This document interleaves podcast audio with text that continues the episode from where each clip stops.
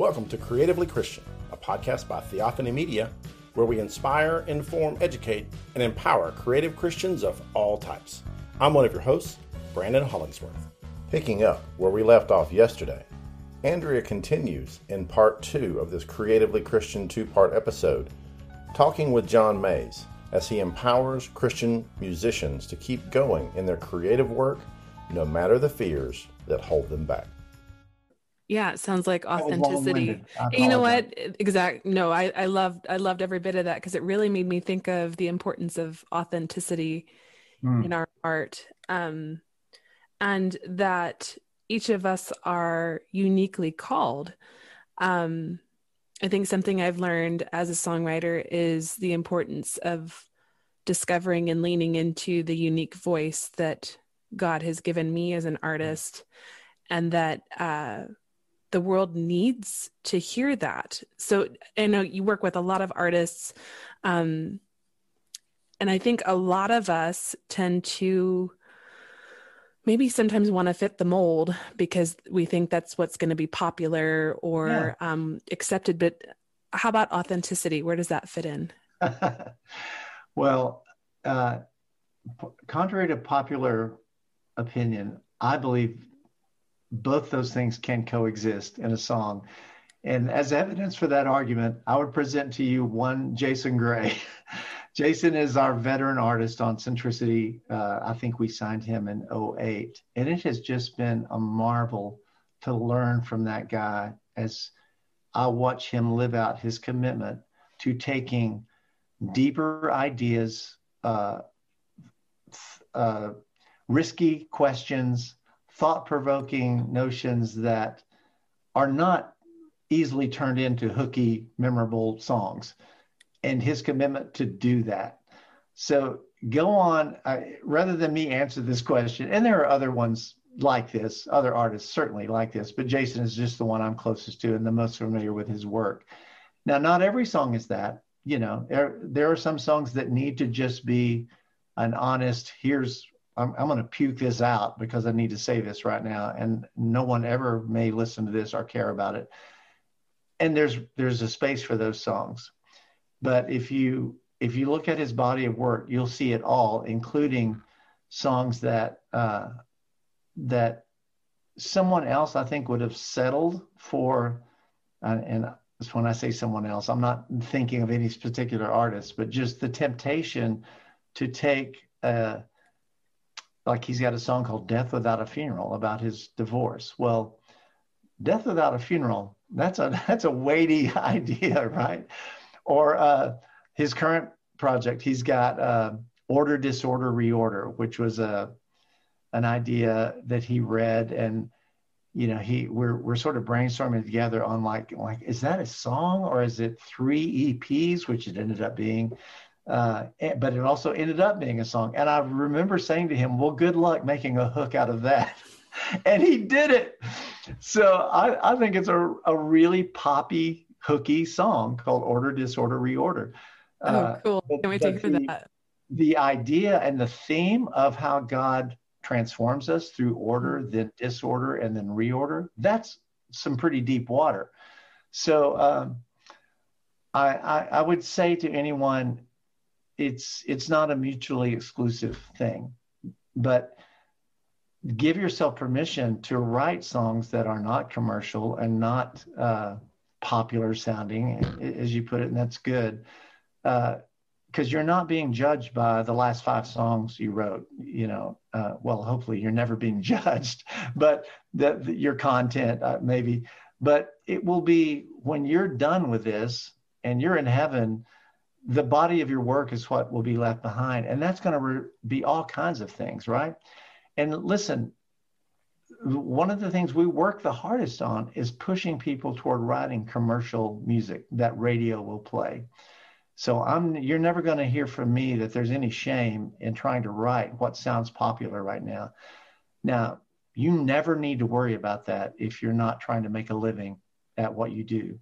But once you pick up that stick, you're going to find some really difficult wrestling with I need to write what's honest and true for me, but I need to put it in a form that is simple and easy to sing and hooky for people to remember. It's difficult. I'm not saying it's easy, but I am saying that you can do both, especially if you look at the big picture and take the long view of your work, which is you're going to leave behind hundreds of songs, hopefully, right? Some of those songs no one will ever heard. Some of those songs will have meant a great deal to someone who went through something that is is what the song is talking about. And some of those songs might be on the radio. That's fantastic. What a great breadth of work to leave behind. Uh, and there's a you know there's a an idea that your job is to do the best work you can do and to tell the truth. That's your job. It's kind of God's job to figure out where that's going to go and who's going to hear it, right? I mean, you might have a team around you to, to help support you and promote you, but we can't make those kinds of things happen. You know, we can make it available to people, but that seed that's going in the ground, you can cultivate it and you can water it and take care of it and be precious about it, but you cannot make fruit come up. You mm. just, you've got to be a faithful scatterer, a faithful planter, right? And I, I think God honors that sort of attitude about creative work. I love that. A faithful scatterer. yeah.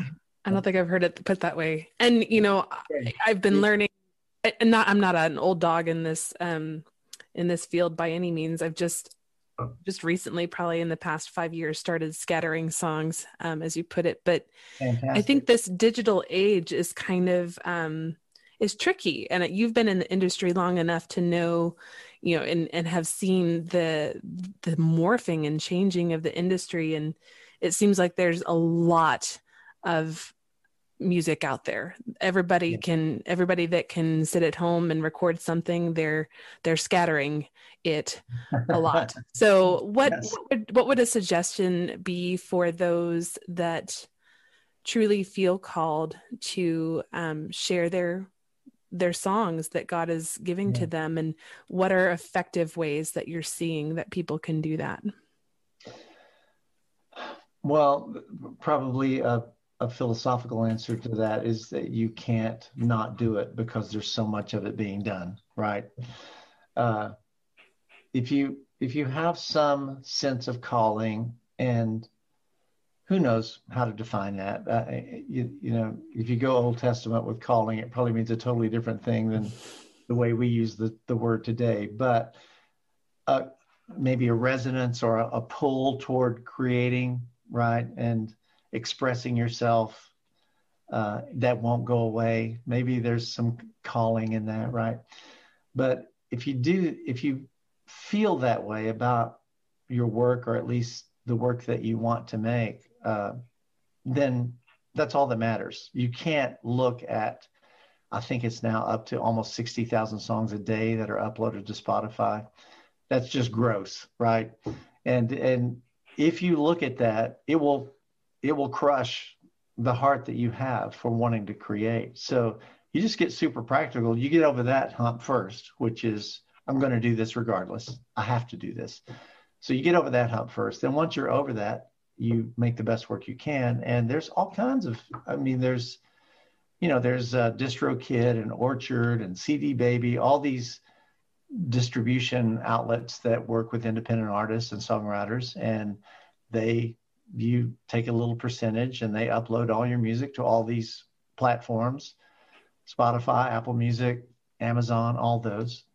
Uh, so you're represented there. And, uh, you know, you can, I think most labels have this. We have an info at Centricity Music that we get links sent to us all the time. And, and uh, we don't, the A&R team doesn't personally listen to every one of those, but we do like have interns and people who help us to to listen and respond to every one of those. So uh, I can't say that every label does that, but that's a value that we hold at Centricity. That if someone is they're fighting the good fight and they worked up enough courage to send something in, we want to at least honor that courage and the dignity of being a human creator and acknowledge that we listen to it and maybe try to say something encouraging, you know. And we have we have found a couple things over the years through somebody just sending their stuff in. So uh, anything that you think, well, no one will ever hear that. This is dumb. It's just going out into the ether. out in the internet space out there. You just don't know. I'll say this, uh, and, and this is t- talking super practically. Um, A&R, the work that we do, has changed a whole lot in the last four or five years as the digital age has descended upon it. And the way it's, you know, everything we used to do was, are you interested in the person and who they are? And then are you interested in the music they make? Do you feel like you could be successful with this, you know? Well, now the horse and the cart have sort of changed places where everything is about social media numbers. Now, we're not this we're not even equipped to do this, but major label A&R teams have 3 and 4 people on their teams that all they do is look at social media numbers. And they have they have platforms to aggregate all these numbers, you know, and they can slice them and dice the data any way they want to. But I have heard hilarious stories of somebody bringing a song or an artist into an A&R meeting and being excited about the song. They play it for the team, and these research they're they're called A&R research data people. They're over here on their laptops going, nah, move on. There's nothing there. Numbers are no good.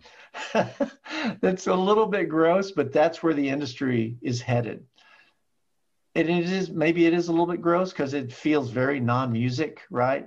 But uh, most of the most of these A&R, the people who head up these teams would say, no, we just want, we want to balance the gut reaction and our instinct with what the numbers are telling us. Look, people are reacting to this song, this music, this track.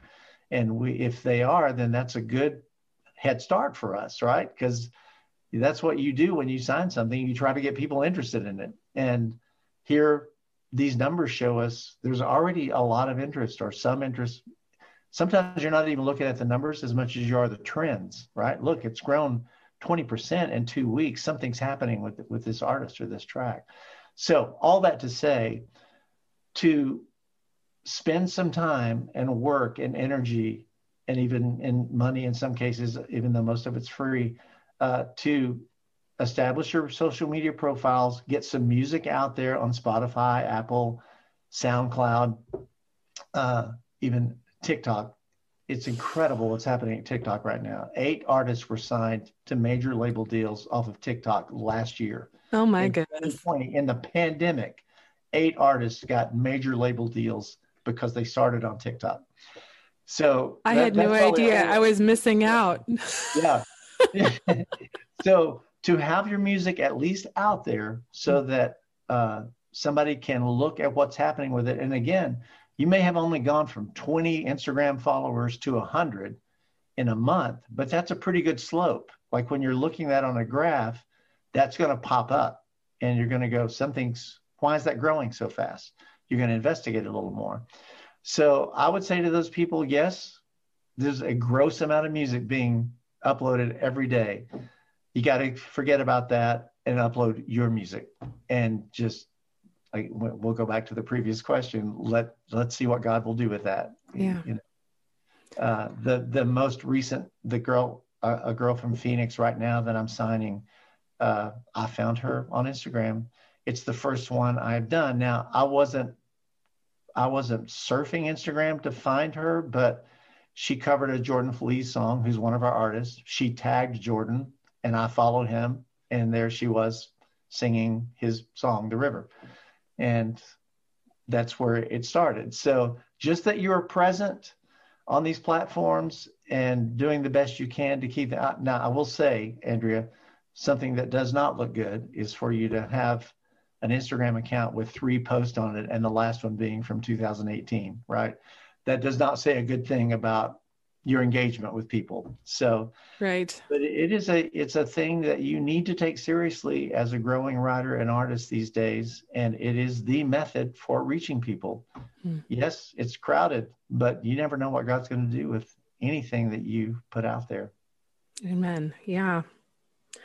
Okay, so almost shifting gears a little bit, uh, because you know there are a lot of people out there that love to share their work and want to share their work are not afraid to share their work but i i do work personally with some people that uh, are very hesitant are mm. maybe a little embarrassed to share their work um, even though they are they are creating beautiful things that speak to the the creative giftedness um, extended from God Himself. And there, it just, what would you say to someone who really hesitates to share, um, is a little shy about it, maybe? Yeah. I might start with quoting Steve Jobs, who uh, looked at his engineers and designers as artists. And, uh, you know, if you look, if you take the back off of an iPhone, it's beautiful in there. I mean, the, these are, it's incredible what these people, you know, design and build. But he had a slogan. He said, true artists ship, S H I P, true artists ship. In other words, if it doesn't go out to someone so they can use it in some way or experience it in some way, it's not art. It's just something you did for yourself. yeah, you, you know, it might be a piece of music or something, but it's not art because art is something that is a currency between people. It goes out to someone. And I, Andrea, I think I may have mentioned this to you in another conversation we had, but uh, this came home to me in uh, in in 2013 when my mom was in her last stages of, of living in this world, and she was in a nursing home, and uh, uh, uh this was one day before she passed away, and uh, you know, she was pretty much out of it already, but the sweetest lady, probably late 40s, early 50s, tapped on our door. And uh, uh, she had a mandolin with her. And uh, would your mom like to hear some music? You know, and uh, you, you you know you're experiencing a lot of emotion at that time already, of course. And I said, of you know, of course, come in. And she said, Well, uh, do you know any hymns that she likes or favorite hymns? And I told her a couple, and she did sing a couple of those. And then she said, um, I've written a couple of songs that, that might be a blessing to her. and Andrea, these were not songs that I would have ever gone, Oh, that's a great song, but hmm. so right for the moment and the heart from which they were offered. Mm. And I wish so badly that I had gotten this lady's name because I would love to take her around with me and just go, see? She was showing her work in a, the most the gigantic kingdom way by, by sitting in that dingy little nursing home hospital room and and offering what she had to my mom. And in some ways, kind of saying my mom into heaven, you know? Mm. Uh, and it was the, the most precious gift to her and to me.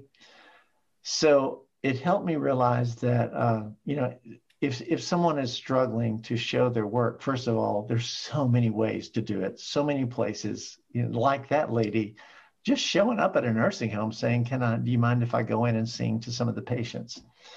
Do you realize what a little voice and ukulele sounds like to a person who hasn't heard music in a while you know mm. it, it, was mm. just so beautiful in there but uh like there's there's so many ways to do it but maybe you change your thinking from uh, you know if a person could sort of pinch their middle their their their finger and their thumb together in just a little gap like that that would represent the Christian music industry, the worship music industry.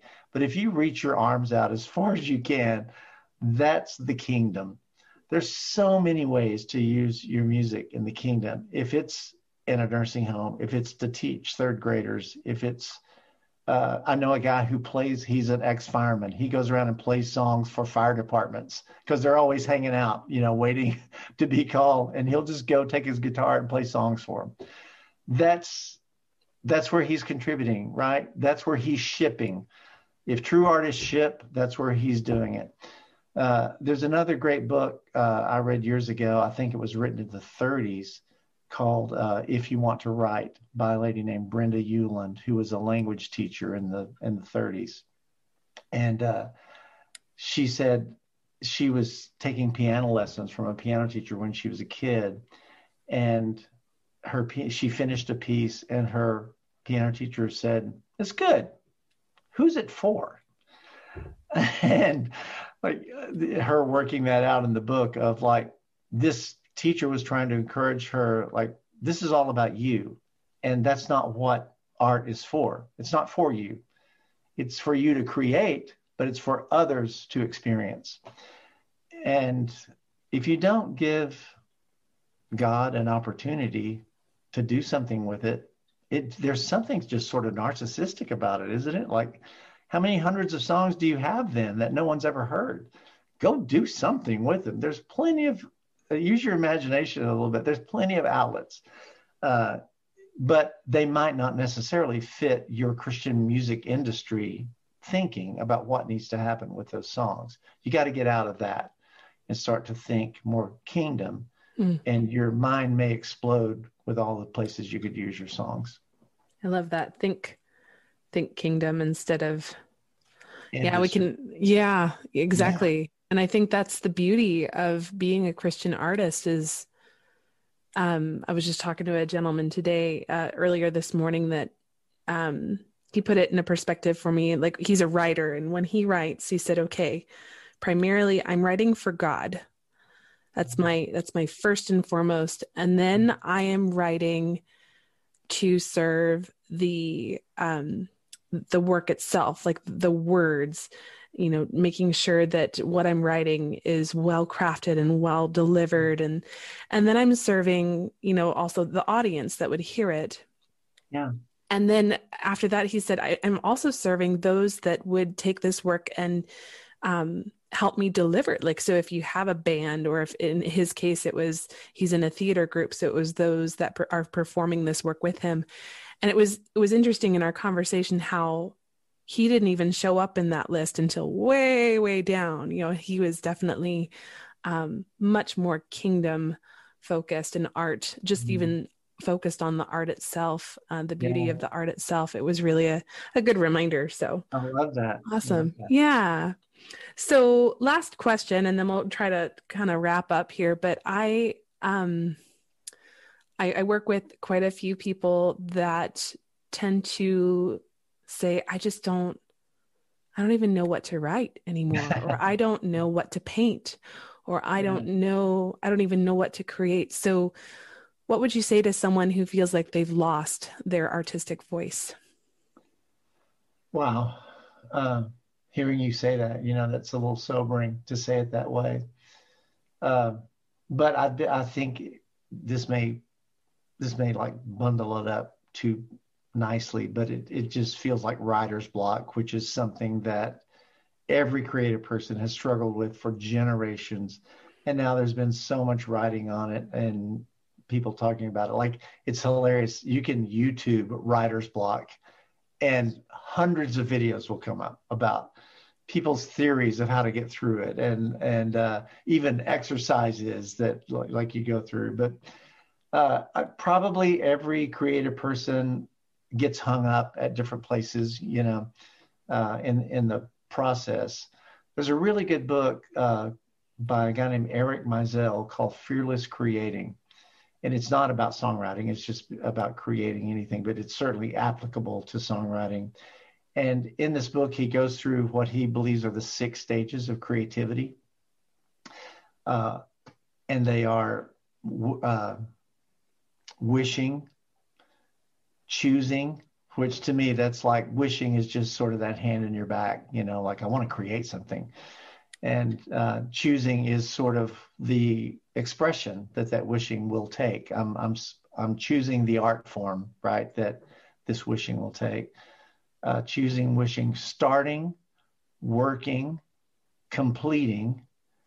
And you would think, wait, completing, so there's only five, you're done. No, the last one is showing, which we've already talked about. It, but even Eric Maisel would say, no, you haven't created anything until you show it. I love that. But uh, those like that starting, working, completing, there's probably something in there for a lot of people that is uh, I get hung up in one of these three places. Uh, like I, I, I, want to start a song today, but uh, the kids are yelling. It's it, I, I can't focus. Uh, so they need to work in that area. Like they need a space where they know it's going to be quiet. And you, maybe you tell the kids, unless you've lost a limb, don't come in here for the next hour, right? Uh, like people in your house understand this is holy for me. This is sacred this hour I'm about to spend. I actually made... have a sign for my door that says recording in progress, and my family knows if that sign is on there, leave mama alone. yeah, I love it. Uh, the working piece, like this, this plagues me all the time. Uh, uh, like finding uh, oh the right format, the right software, the right oh oh this is new. I want to try that, but I didn't I didn't even finish with the old one that I had, or just you dabble around for you know this is more starting and working, but you sit down at your space and you realize you dabbled around on something and now it's you're two hours in and you you got to go. You just you never actually went to work, right? But you that thing and most creatives have experienced this where you you look for the flow like you started at two o'clock and you look up and it's 4.30 like you, you can't believe it you, you thought you'd been there 10 minutes uh, that sort of commitment to that sort of flow it doesn't always happen but uh, your phone rings there, i mean there's so many distractions to keep you from working right and then completing completing is so fascinating because i think in my own experience saying something is finished is the you have to come to terms with your own level of gifting, right? To say, all right, it's done, because you can always keep working on it. And there is some place that you embrace the idea that it's never going to be exactly like you want it to be. That's very rare for anybody. But to say, you know what, this is the best work I can do today. I'm going to call this one finished and I'm going to start something else. There's, I wish I could remember this guy. And if people wanted to Google him, they could find him. But there is a, a Renaissance era painter uh, who was considered at the time one of the greats. He was, I think, a portrait, a portrait painter. He is known today, and his work tours museums and uh, galleries. He's known because he could not finish a painting. So there are like five canvases that tour around the country. And you can look and go, that's brilliant. That beginning is brilliant, but he couldn't finish. He could not come to terms with his own level of gifting, right?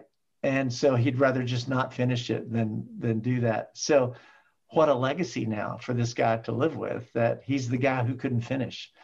And Andrea, I know guys with hundreds of unfinished songs in their computers or in their notebooks or voice memos hundreds that tells me something right that there's a there's someone's getting hung up right here and it's time to come to terms with it there's all there's all that there's i've heard someone say once that uh, if you are blocked and you really look inward about it there's probably something that you feel like you're needing to say and you're just afraid to say it. And uh, that I don't know that that resolves anything, but it might be a key to the door, right? Mm-hmm. What is it that I'm afraid to say? That question might be the key to the door to unlocking some things. But uh, other than that, which are more practical things, I think we already talked about this, but this notion of uh, I'm a mom, I'm raising kids, or I've got a full time job or whatever, but I've got three hours a week. And you know what I'm going to do with those? I'm going to write. Uh, everything in me says you're writing the same stuff over and over again. You're no good. You suck. Everybody's work is better than yours. That's just the voice that you're going to have to resist uh, because everybody deals with it. And you, according to your own theology, you can decide where that voice is coming from, right? Some people would say the enemy. There's an awesome book on this called The War of Art by Steven Pressfield, who uh, calls it the resistance. But every creative deals with the resistance. And that resistance is usually what I call the you suck voice. Uh, you just, it, it wins the battle for the song, not the war, but it wins the battle for that day's work because you just you you believed the voice rather than your own uh, ability to do the work. Uh, and I don't know of any other way to overcome the voice other than just keep doing it. There's an incredible Vincent van Gogh. If, if no one has read uh, Letters to Theo, that are a collection of letters that Vincent van Gogh wrote to his brother Theodore, mostly during the time he was institutionalized Uh, but in, in one of those letters, he wrote to Theodore, if the voice inside you says you can't paint, then by all means paint, and the mm. voice will mm. be silenced. I'm going to say it again. If the voice inside you says you can't paint, then by all means paint, and the voice will be silenced. I believe that is so true, Andrea, but I also don't believe it would be silenced in the next 15 minutes. It might not be silenced for three months. I don't know. But that's not yours to worry about in a way. Your job is to show up. I want to recommend, let me see if I can find this real quick. There's an awesome video. Uh, Elizabeth Gilbert, who wrote Eat, Pray, Love, she did a TED talk called Your Elusive Creative Genius. Your Elusive Creative Genius. It might be good for your readers to, to see. It's on YouTube. Cool. And uh, it's a fantastic, very motivating talk, not from a Christian perspective necessarily, but uh, uh, that that deals with this. Your job is to show up, and if the voice wins the battle for your work, that's you won't just be blocked. You just won't even be trying anymore. Uh, and I think that's where things get separated. Is the people who have the intestinal fortitude the encouragement from people there that love them, whatever it is, to go, no, go write. You've got an hour, go write. Don't waste this hour. And you make it up from that hour going, that was the biggest waste of time. There's nothing there. Then go write again tomorrow and do it the next day and do it the next day, and the voice will be silenced. That's awesome.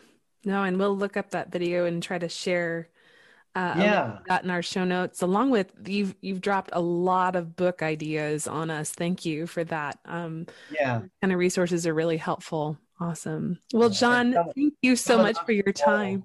Oh, some of those are old. Yeah, you know, some of them we may have to dig a little harder, maybe eBay or something, but we'll yeah, see if, if we can find it. Right, that Brenda Ueland book was was written in the 30s.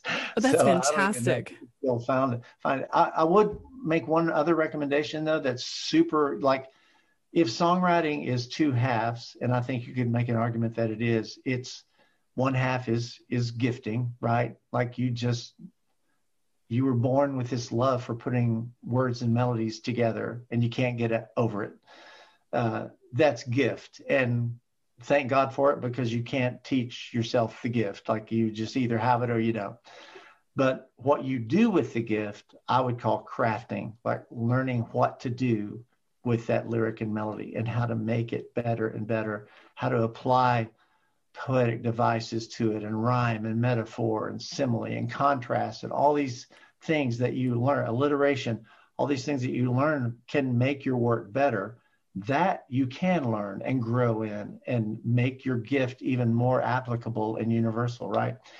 Well, there's a there's a book that country songwriters keep in their backpack. And this thing was written in the 70s, but it, but it's called The Craft of Lyric Writing. And our our good friend John Chisholm would uh, would know uh, about this book, and I know he's recommended it. Uh, it it br- just breaks down pop songs, and um, the problem with the book is these are pop songs from the 70s, you know. So uh, like younger readers like yourself would, would might not be familiar with these songs, but it's still applicable uh, what like she analyzes what these why these lyrics work and and then uh, you know d- divides the different categories of lyric crafting and and tools that you have at your expense and there are guys who keep this book in their backpack and and pull it out every day so it might not speak to you but it, it is a super practical book that a lot of people use, still use that's really helpful no it sounds like a she has a workbook too Oh, uh, lyric writing workbook. Sheila Davis. Sheila Davis. All right. Well, I will look that one up too. Sounds like a great resource. Yeah. Awesome. Well, John, how can our listeners connect with you? I know you mentioned you've got like some email addresses with Centricity there. Is that kind of the yeah. best way? Okay. Info at centricitymusic.com. Uh, there's someone who, as all those emails come in, they parse them out to wherever they need to go. So if you sent someone something there with my name in it, it would get to me. Fantastic. Yeah. Awesome. And is there anything new coming up from Centricity Music that we can look? Oh, always, always, always. Uh, right now, I'm working on a, uh, a couple of new things. Uh, one is a, a 19 year old singer songwriter named Kobe James, who we've released a good bit of music on, but we haven't tried to go to radio yet. We're still trying to find that, and this is a lot of my work. You're trying to find that place where the music that he loves and wants to make intersects what radio will play, right? And trying to find that overlap. Uh, but uh, other than that, uh, Kobe's fun to listen to. Uh, I'm working on a new unspoken record, uh, just starting Lauren right now. Uh, something that your listeners might enjoy listening to is, and this Matt, another A&R person, is working with him, but a guy named Chris Renzema Chris is a little bit of an anomaly for us because we wanted for for a couple of years we had a mission our goal I should say to try to find and identify and sign an artist that we weren't so dependent on radio to to expose get exposed. And uh, by God's grace we found Chris and Chris already had a lot going on as an indie artist. But until COVID happened uh, things have calmed down a little bit. But before that, like his his touring and mostly among college students was just blowing up in in ways that you don't usually see when somebody doesn't have a hit, right? Uh, he's never even been on radio, and we love that. so he's at least maybe a good case study in you might call what he does worship music, but not all of it. But uh, to realize that there is a home out there. There's a way to reach people, even when everybody's saying, well, we got to have radio. Not the case with everybody. And Chris is a good example of that. He's working on some new music right now. And uh, if, if people are Lauren fans out there, uh, she wrote a song when she was touring in 2019 called Hold On to Me that uh, she loved the song when she wrote it. And she actually just started working it into her set on that tour. And it got recorded live. And then we kind of did a studio version of that live recording. And that's going to release this friday uh, as a new single from lauren. It's not a new song but to the public it will be a new song. Uh, and uh, that the little tip of the hat to new lauren music Fantastic. And we're recording this on February 25th. So, oh, yeah. Uh, and that's so tomorrow, it releases tomorrow. Right. Yeah. Oh, yeah. fantastic. So, I look forward to that. And we will be sure to link some of this new. Um, yeah, I remember you mentioning Chris uh, back in October, and uh, I have since kind of checked him out. And very exciting, very neat, um, neat style. I really do enjoy yeah. his work very much. Well, great. Well, John, thank you again so much. And I, I always love to end every conversation I have uh, by praying for you, my mm. guest, and um, thanking God for the work you're doing. So, yeah, mm-hmm. let's let's finish that way. Well, Father God, we thank you so much for this time to connect. Um, thank you for John and the work that he has faithfully done over the years and is still doing.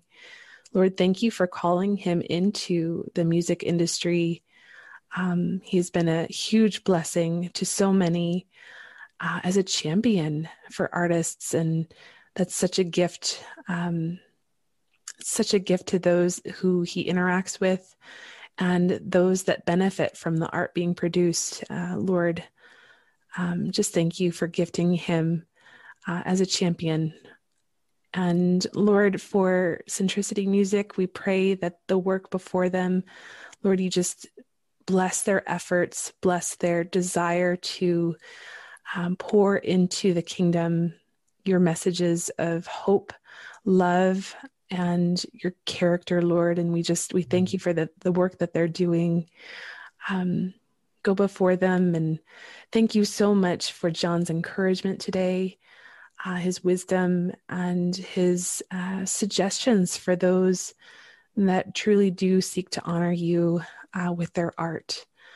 Lord, and thank you for his encouragement to those that um, need to be spurred on in that as well, Lord. Um, thank you again for this conversation, this time uh, with John today. We pray this in Jesus' name. Amen. Thank you, Andrew. Thank you, John. Well, so good to chat with you today. And yeah, we'll have to, we may even split this conversation into two oh, parts because it was so good. I'm so sorry. I've kept just, you so long. just get the razor blade out and they'll be uh, ready to cut away. Oh, that's fantastic. Thank you so much for your time. I look forward to connecting again soon. Okay. Thanks, Andrea. Thank you so much for listening to this special two part Creatively Christian episode. To see the show notes where we put resources mentioned in this episode, you can head over to theophanymedia.com forward slash maze 2. Creatively Christian is a product of Theophany Media. You can find out more at theophanymedia.com. This show is hosted by Brandon Hollingsworth, Andrea Sandifer, Bill Brooks, and Lynn Baber. Our logo is by Bill Brooks. Our music is by Bill Brooks and Andrea Sandifer. And remember, if you enjoy this podcast, be sure to rate, review, and share wherever you listen to podcasts. Have a blessed day and keep on creating for our Lord.